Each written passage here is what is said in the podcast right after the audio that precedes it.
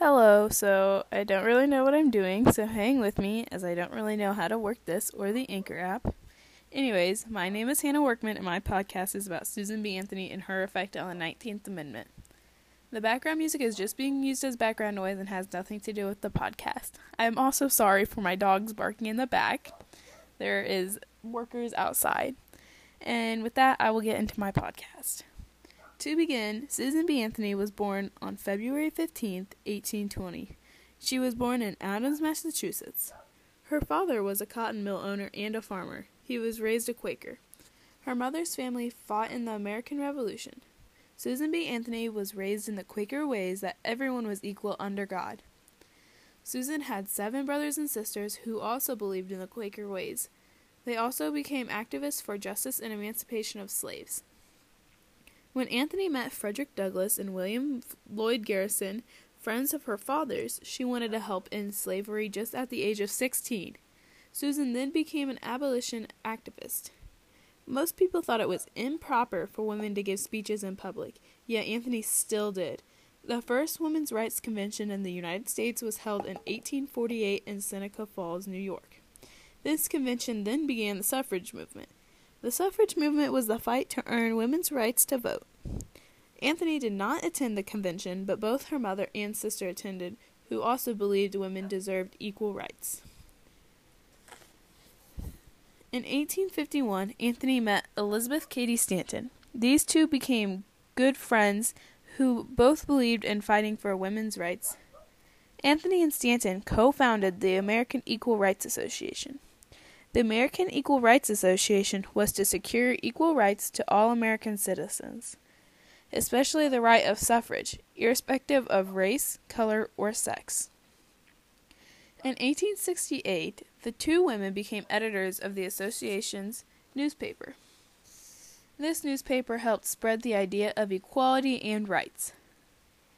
When Congress passed the 14th and 15th Amendment, which gave voting rights to all African American men, no matter economic standing, Anthony and Stanton were angry at Congress because women had been granted no voting rights.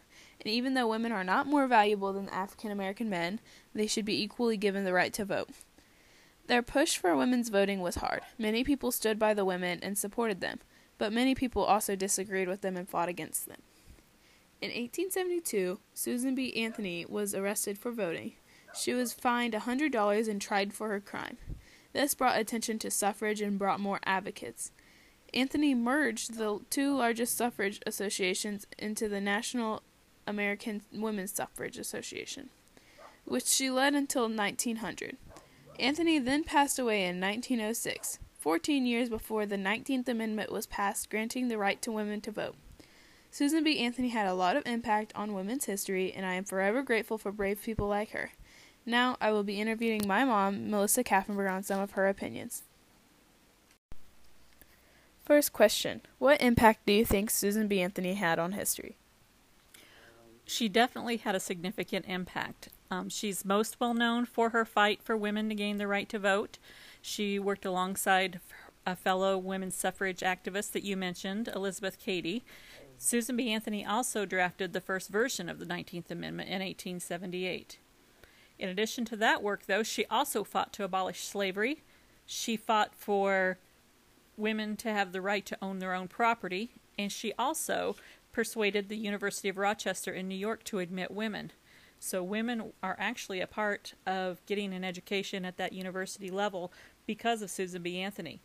So she worked tirelessly for civil rights, voting rights, and equal education rights. Next question Where do you think we would be at today if she had not had an impact on history? Well, today I think we would still have the 19th Amendment, but it may have just come a little later than it did without her particular work. Susan B. Anthony wasn't alone in her fight for women's right to vote. Um, there was Elizabeth Cady, as we both mentioned, Alice Stone Blackwell, Antoinette Brown Blackwell, Harriet Stanton Blatch, Amelia Bloomer, Carrie Chapman Catt, Julia Ward Howe, Lucy Stone, and Lucretia Coffin Mott. They were all suffragists who spent many, many years working for women's rights in the 19th century, and they were all very significant in women earning the right to vote. last question. Do you think women would have eventually been granted the right to vote without Susan B. Anthony? Uh, most definitely. As I mentioned, there were all these other women who worked alongside her, in addition to her, before and after her, for women to earn the right to vote. Um, she was one of many, many women, uh, leading women forward in this right. While she was uh, most well known, the entire movement was led by a woman we haven't mentioned yet, Melissa, excuse me, Millicent Garrett Fawcett. Um, and so, with her heading it up and all of these other women suffragists, I believe women would have still earned the right to vote. In addition, if those women hadn't worked for it, other women definitely would have because women will stand up for injustice when treated unfairly. One example is the continuing struggle for women to earn equal wages for the same work as men, even now in the 21st century. So, yes, women would have fought for the right to vote even without Susan B. Anthony. But I am grateful for her life and her commitment to earn the right to vote for all women. Thank you for listening to my podcast.